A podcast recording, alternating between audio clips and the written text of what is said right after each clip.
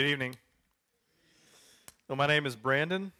Um, as he said, we are in a series um, in Colossians where we uh, are learning how to live in light of Christ. And so let's get started. Uh, I am a uh, married man. Uh, I lost my wedding ring a couple of weeks ago, a couple of months ago. I'm still married. Didn't change a thing, right? Uh, yes, ladies, I am going to get another one. I just haven't done it yet, okay? As a married man, uh, as a married man, I am to pursue my wife. And part of pursuing my wife means I resist the temptations of other women, right? This is not complex marital ethics, right? To pursue my wife means I don't date other women. Not complicated. Uh, and uh, this is true of any relationship, right? Part of uh, pursuing intimacy in any relationship includes uh, a level of resisting what's outside of that relationship. and so, week one, uh, we said that if we don't actively uh, pursue Jesus, we will passively drift from Jesus.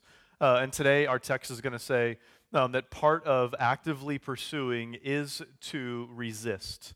It is to resist. And the question is, what do we resist? And so uh, let's get started and find out. Uh, we have a, a, lot of text today, um, so this is going to be a bit of a helicopter ride up over it. And the reason that we did that is because this is uh, one unit of thought where he's going to have this statement, and then he's got this theological section, and then he's going to come uh, and pick back up with some really practical stuff at the end. And it would have been uh, unnatural to break it up. It just makes for a difficult sermon. Uh, so let's get going. Therefore, as you have received Christ Jesus the Lord, so walk in him, rooted and built up in him, and established in the faith, just as you were taught, abounding in thanksgiving. All right, so you uh, you have received Christ, and so as you received Christ, now walk in Him, rooted, built up, strengthened, abounding in thanksgiving. And so, what does it mean? What does it look like to walk in Him? Verse 8 See to it, see to it that no one takes you captive by philosophy and empty deceit, according to human tradition, according to the elemental spirits of the world, and not according to Christ. And so, see to it. This is what it now that you've received Christ, see to it that you're not taken captive. And to be taken captive, the word, it, um, it, it's, it's the word rob. See that no one robs you. See that no one comes in and steals from you, robs you. Um, see that you're not robbed. And robbed by what? By philosophy and empty deceit from human tradition, not from Christ. Now, in the time that this was written, uh, philosophy then was simply a broad bucket term for any moral or religious system. Uh, any moral or any moral or religious system, and Paul is saying, hey, there's there's a way of seeing the world that comes from Christ, and there's a way of seeing the world that comes from man. And later on in our text, Paul's going to call uh, the way of seeing the world that comes from man self-made religion. And so, let me define the word religion as Paul is using it here in uh, in this book in this passage. Um, religion is any way, any system where we live to earn the acceptance of God instead of living from the acceptance of God. So the way that Paul uses the word religion, the way that I'll be using the religion, the, the word religion, the rest of the sermon is this: um, any way of living that is living to earn the acceptance of God instead of living from the acceptance of God. And so, uh, what happened was there were some men who showed up. Uh, this church was started, and then it was really only a few years old. It was really we just had our sixth birthday, and so it wasn't it wasn't much older than we are right now, uh, roughly we think. And some men showed up, and they were saying, "Hey, listen, um, here, here's the deal. They, they were teaching a quasi Christianity. It, it, was yeah, no, like you've got to believe in Christ. Like you you want uh, an intimate relationship with God. You've got to believe in Christ. That's really important. But here's the deal. It's not quite enough." Like, you need Christ, but you need Christ plus these things. And so they were adding on uh, what was called um, human tradition, philosophy, empty deceit, or religion. They were tagging some religious activity on to Jesus. They were saying it is certainly possible to have that kind of um, acceptance from God that you're looking for, uh, and it comes from Christ plus these things. You got to supplement Christ. And the reality, though, um, is that Christ plus is like Amanda plus. My wife's name is Amanda. Christ plus is like Amanda plus. So if I um, looked at you and I was like, hey, ladies, um, ladies, I, man, I love my wife. I really, really do. Um, dudes, you got to understand, like, I'm, I am in, that is my girl. I love my wife. But, I mean, I'm not faithful, right? I'm, I mean, I'm, obviously I date a few women on the side. Um, how much do I love my wife? Here's what I'm functionally saying I'm functionally saying my wife is not enough. Amanda Plus is functionally saying my wife is not enough. And anytime you add a religion to Christ and you say Christ plus, you're saying uh, that Christ is not enough. And so any add on to Amanda robs my marriage. Any add on to Christ robs that relationship as well. But what does it rob it of specifically? Let's keep reading verse 9. And this is where he turns and he gets theological on us. For in him the whole fullness of deity dwells bodily, and you, you have been filled in him, who is the head of all rule and authority. You want to know what the central driving theme of the book of Colossians is? Here it is. And it's a statement that I wouldn't dare to say I understand. Like, this is one of those texts right here. Fullness of deity dwells in him, and you have been filled in him. Fullness, filled, same word. One's a noun, one's a verb. Like, this is one of those little statements in the Bible that when I'm sitting there at 6 a.m., my little white table, coffee, um, Bible open, and I'm reading and I hit it, it's like, I can't possibly, it is far too glorious for me to possibly understand what is actually being said here in its fullness. And so I'm going to lean on some theologians who, who would say, we know it's at least this. We know it's at least this that in Christ you have everything you need. You have the life of Christ filled in you. You have everything in Christ you need to follow Christ. Jesus doesn't need add ons, He doesn't need any add ons. He doesn't need you to add on to what He did to make up the gap. He doesn't need add ons. You have everything you need to follow Jesus. That religion is an external add on when God has always been after the hearts of His people. He has never been after external conformity. He has always been after the hearts of his people, which is where he goes now, verse 11. In him, in him, also you were circumcised with a circumcision made without hands. Pause. We've got to be on the same page. Circumcision in the Old Testament uh, was the cutting off, and it was how you knew that someone was part of Israel. But here's the deal He's not writing to Jews here. You see what he just said? You've been circumcised. And he's not writing to Jews, he's writing predominantly to Gentile Christians. And he's saying, hey, you, you've been circumcised. Not, not the, the kind where they cut the skin off, but you've been circumcised spiritually. There's a spiritual circumcision that's happened to you. How?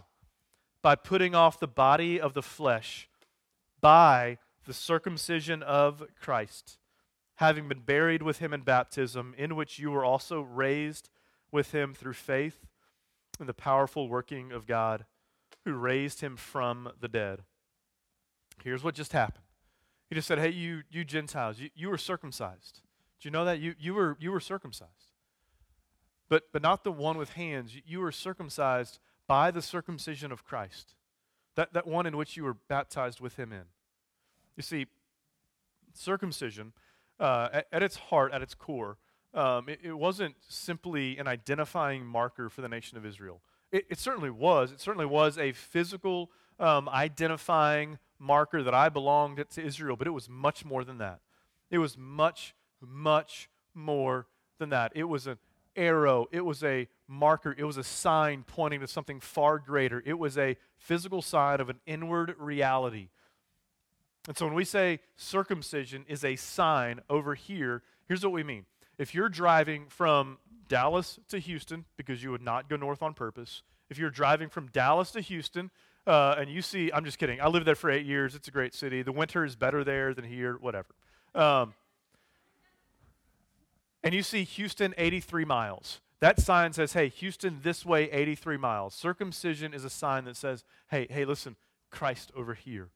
It was an arrow to the cross where Jesus would be cut off and that you would have this circumcision of the heart, which was always the point, which is why Deuteronomy 10:16 says this. This is back at the beginning of the Bible.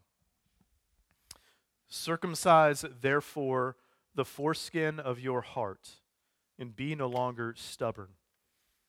See, circumcision was never simply meant to be an external sign. That from the beginning of the Bible on, what God wanted was for his people to live from the inside out. He, he wanted their hearts. He wanted the hearts of his people. He wanted the hearts of the Israelites. He wants the hearts of the church. And he wants you to live from a transformed heart. He doesn't want you to put some um, religious external, some add ons to, to Jesus that you think that if you impose them on you, it will change your heart. That's not how it works. He wants your heart changed from there. You live from the inside out. But here's the reality, right? Because one is living from the acceptance of God, one is living for the acceptance of God. And here's the challenge. It's, it's difficult, is it not? To know. Like, am, am I living outside in, inside out? Uh, how, how do I know? Well, our hearts are deceitful. And so uh, I want to give a couple of diagnostic questions that I think, I hope are helpful. Um, and I want you to think about them. Not right now, I want you to listen to the sermon. But after we're done, I want you to think about them. Question one. Question one Do you have more grace for other people than you do yourself? Do you have more grace for other people than you do yourself? Or question two Do you have more grace for yourself than you do other people? Do you have more grace for yourself than you do other people? See, here's the question Do you have an imbalance of grace? Like, do you have an imbalance of grace? If you have an imbalance of grace, it's almost always, almost always because you're living from the outside in. You, you have uh, these expectations that you have placed on yourself and on the people around you that they can't live up to. Almost always. And so when you've been taken captive by religion, it robs you of Christ's life in you. You end up living outside in. This was the story of Israel, and it was the story of our lives. And so God entered that story, verse 13. And you who are dead in your trespasses and the uncircumcision of your flesh, means you're still in the stubbornness of your heart, that you're still resisting God, you're still fighting back. God God made alive together with him. God made alive together with him, having forgiven all our trespasses. Listen, May of 2000, I was going about my happy little way. I wasn't interested. I wasn't looking. I wasn't curious. All of a sudden, these weird Christians showed up in my life. And all of a sudden, a few months later, I'm on my bed and I'm crying out, if this is real, I'm in. And in that moment, this is what happened. I did not go from irreligious to religious, I went from death to life. That's what was happening. When you believed, you didn't go irreligious, religious. You went from death to life. You were made alive that you might have the fullness of Him in you. How?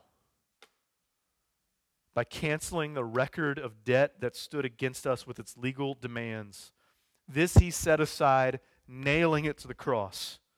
He disarmed the rulers and authorities and put them to open shame. Another statement in the Bible that I wouldn't pretend to grasp. De- demonic, just put to shame by triumphing over them in Him. See, here's what the cross says the cross says this that you have a debt to pay, and all your religious activity you know can't pay the debt off. And so Jesus stepped in, he went to the cross, and he paid it on your behalf, paid it full, paid it in all. And religion says, no, he didn't.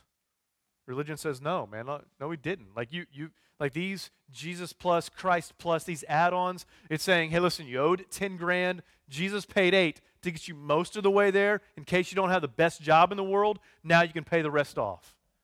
You owe two. If you can pay that, you're in. That's no. Jesus paid it all. And religion says, no, he didn't. And so, Paul, knowing that our default is the desire to control our circumstances and our outcomes, which, by the way, like who, who doesn't love religion? Like the idea uh, of religion, right? Who, who doesn't love the idea that if I do X, Y, and Z, I will know my future? Like I can control my destiny. Like who doesn't love that? Like who doesn't love as a seven year old when your parents say, you can be anything you put your mind to? Lie, by the way. Like this is just the same thing brought to religion.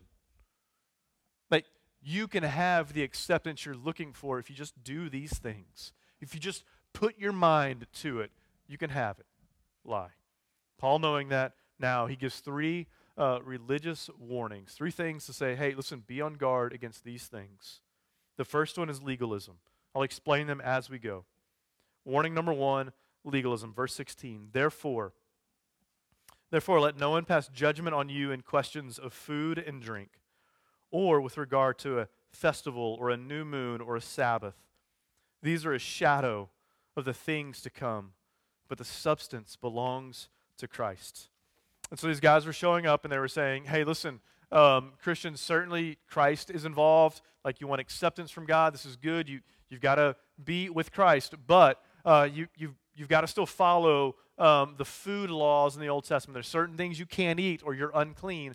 And certain things now that you, you really can't celebrate. And hey, like Sabbath, like you shouldn't really be uh, doing that so much. Like you, uh, like there, there's certain things that you have to do and certain things that you can't do. These are the add-ons that they were bringing, and Paul is going, "What are you talking about?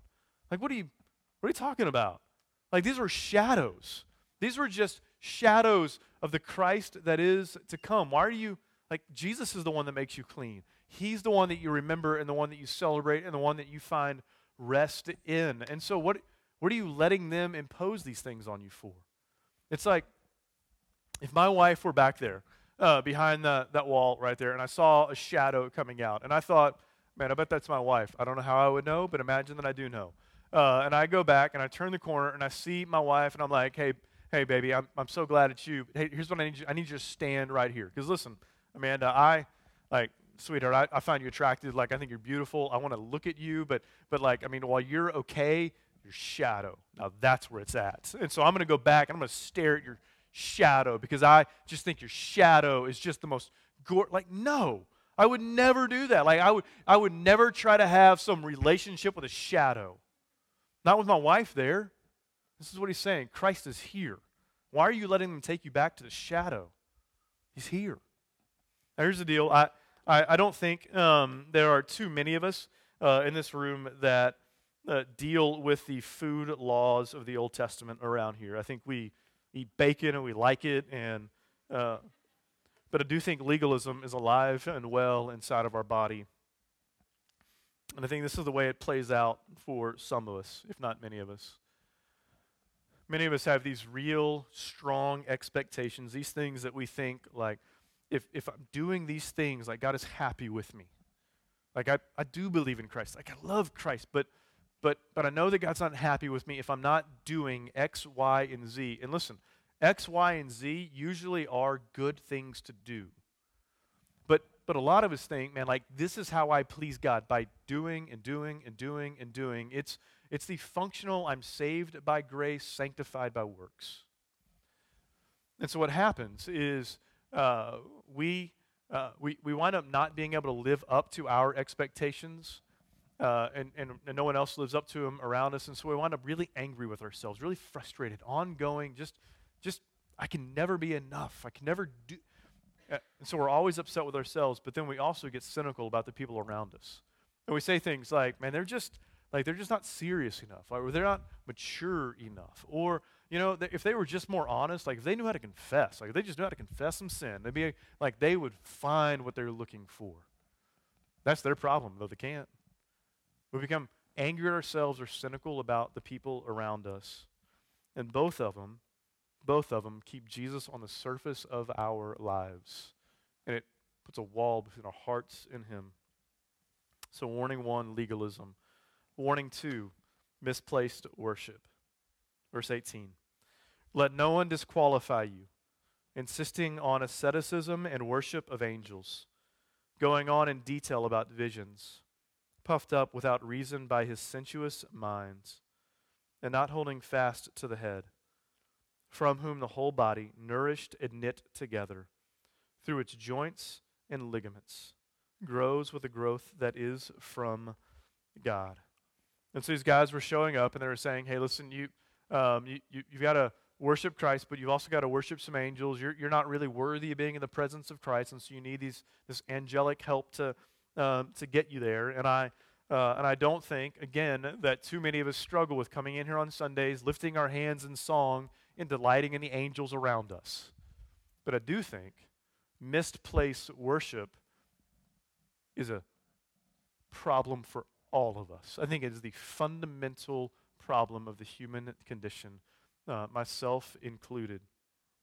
All of us in this room have something, like something in our life uh, that we think is like supreme and like I have to have it. And if I don't have this, like my life would never be the same. It, it, it could be from jobs to families to you name it. To just the, the one date, like the one date I want to go on. Like you, you have something that you are giving yourself over to. And I want you to feel the weight of what Paul says here when he opens us up, right? Because the last warning was, hey, don't, don't let judgment get passed on you. Like, don't receive the judgment. But how did this one start? Let no one what? disqualify you. And listen, I, I, can I, to be candid here, I, I don't want to be that Protestant evangelical preacher um, that says, hey, let me tell you what this doesn't mean, and it doesn't mean, and it doesn't mean. I want you to feel the weight of the warning right here.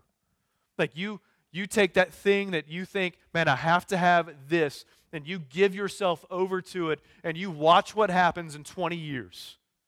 I, I want you to feel the weight of the warning in this passage that you might not give yourself over and worship other things other than Christ. I want you to feel the weight of it. Like you, you, you desperately need success in your career so that you'll have the esteem of the people around you. And that becomes a thing that is just governing and driving your life. Watch where it leads in 20 years. And I want you tonight, here, now, under the weight of what Paul is saying, to feel the weight of the warning. I want you to feel this.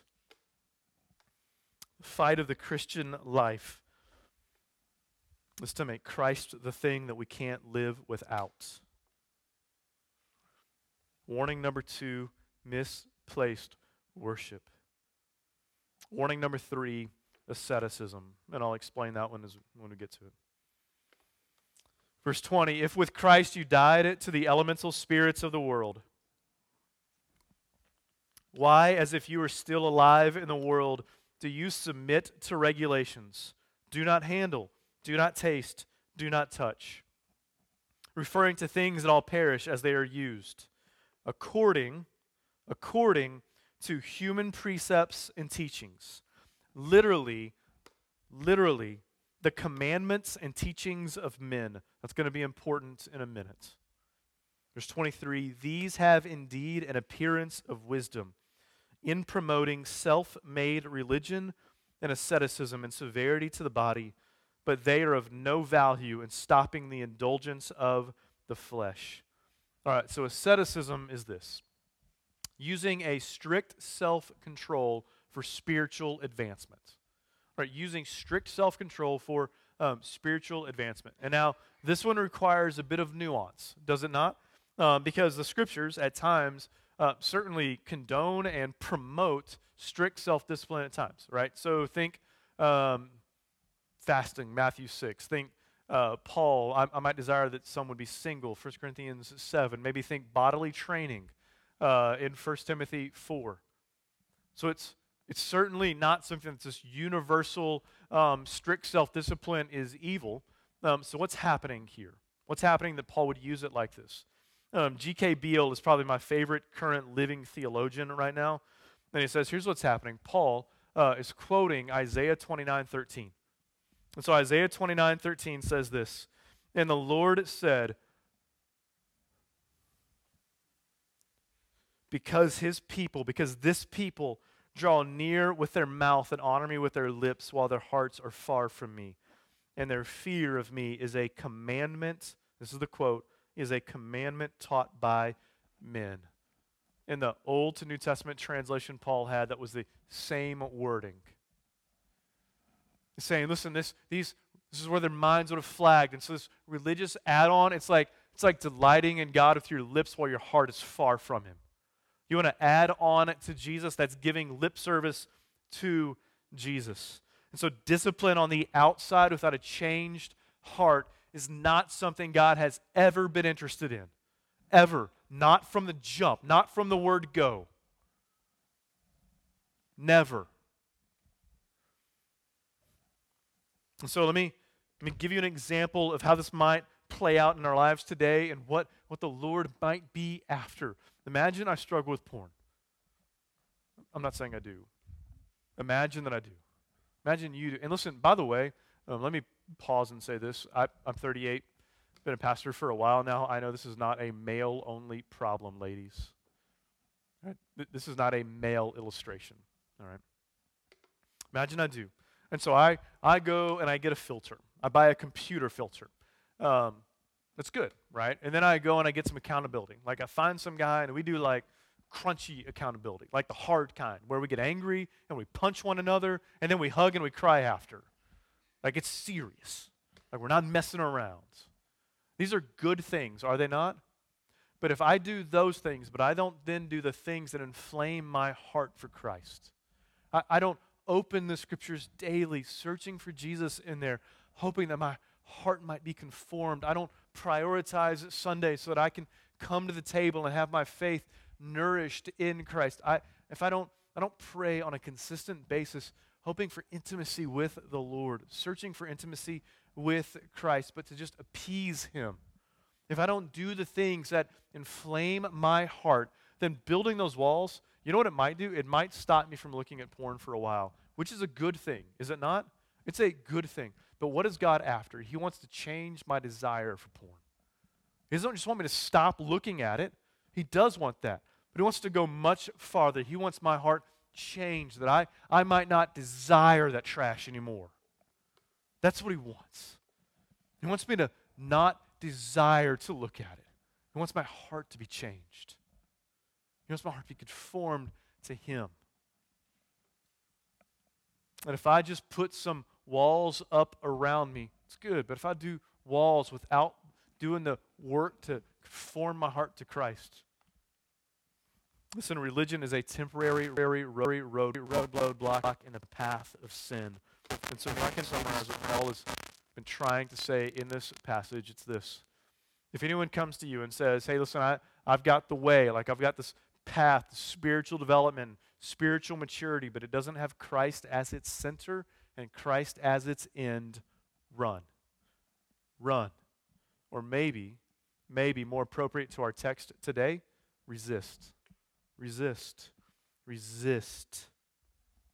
And so, why does this matter? Like, why, why does it matter that we are not a community of men and women who build walls and tag religion onto Jesus? Why does it matter that we're, we're not that kind of community, but we're a heart transformed, heart conformed community to the person and work of Jesus? Here's why. How did Paul open the letter? Colossians. He opened it like this Oh, that I thank my God for you when I hear about your faith in Christ, your love for one another, and the hope that you have laid up in heaven. And here's what religion does it undercuts our faith in Christ. It says Christ isn't enough. And then it undercuts our love for one another. It says, You're not enough. I'm not enough constant judgment of myself and those around me. And then it says, hey, listen, hope, hope in tomorrow. That's not where it's at. It's about my religious performance today. It undercuts faith, hope, love. And so part of actively pursuing Jesus means that we resist. We resist religion, the temptation to take externals and try to change my life with them. And here's the good news and here's the news. And listen, I you can. You can. Like you can. It's actually possible. He fullness of deity dwells in him. You are filled in him. You can. It's possible. You can. And I listen, I need to repent before you and ask your forgiveness where I have preached too often to sound like you can't where I have given too much weight to Genesis 3 and not enough weight to the resurrection. You can. You can. You can. Fullness of deity in Him. Full, your life filled and you have the life of Christ in you. You can. So, how do I, Brandon? How do I? Besides resisting, what do I do? What's my action plan, Brandon? That's next week. Let's pray. Father, we love you. We thank you for the reality that we have the life of Christ in us. We can, that we can resist all temptation to add on to Jesus. We, we, we can resist the temptation to say Jesus plus because we know now that Jesus plus really is Jesus minus. We take away from him, we don't add on to him. And so I do pray uh, for the man or woman in the room right now who, uh, who, who's sitting there and saying, "Listen, I, I hear you, man. Like live from acceptance, not for. But I, I don't feel like I'm. Acce- I, I don't know that I'm accepted by God. In fact, I really doubt that I am. I pray that they would know that what's on the table today, what's offered in Christ, is the chance to know, the chance to know and be assured that you've been accepted by God and live in light of that acceptance. And so I pray that we might find Jesus incredibly freeing tonight. And I pray that we might see the shackles of religion for what they are um, a really glorious lie. May we never, with our functional lives, say Jesus isn't enough. May we never try to add on. May we rest in the life that we've been given. In Christ's name, amen.